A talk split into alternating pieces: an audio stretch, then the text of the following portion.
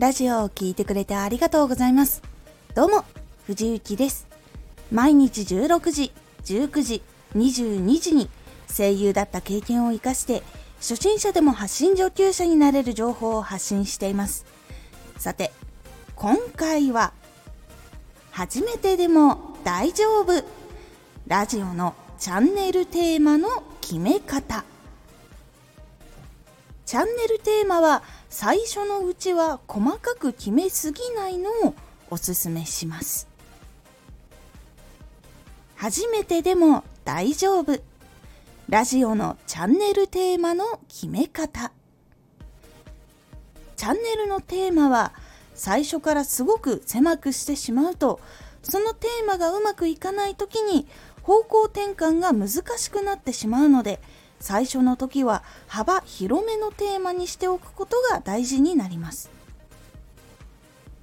ラジオを活動し始めた時は、最初に自分が興味があるテーマや多くの人に役立ちそうなことや、このことだったら楽しんでもらえるエンタメを届けられるということをテーマにした方がいいです。すぐに見つけられないときは、好きなこと、得意なこと、今までの経験が結構おすすめです。例えば、アニメ、声優、ゲームが好き。書道、剣道、歌、ダンス、動画編集などが得意。コールセンター、営業、料理、声優、デザイナー、プログラマーなど長年やっているなど、こういうところから決めても大丈夫なんです。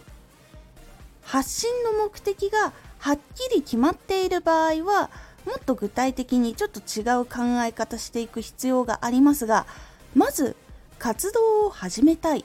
伝えたいことがあるという時は、こういうところから始めてみるようにしてみてください。その中からいくつか細かいジャンルを決めて発信をしていくと、どのテーマは届きやすく、他のテーマは届きにくいなど、いろんな情報が自分の中で集まってくるので、その後に調整していくとだんだん絞れていくので、そこを中心に今度は活動をしていくことで、しっかりとチャンネルの軸を作っていくことができます。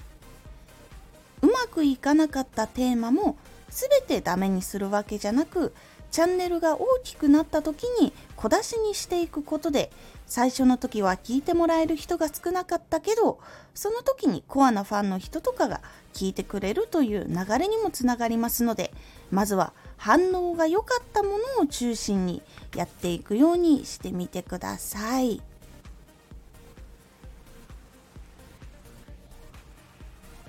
今回のおすすめラジオ、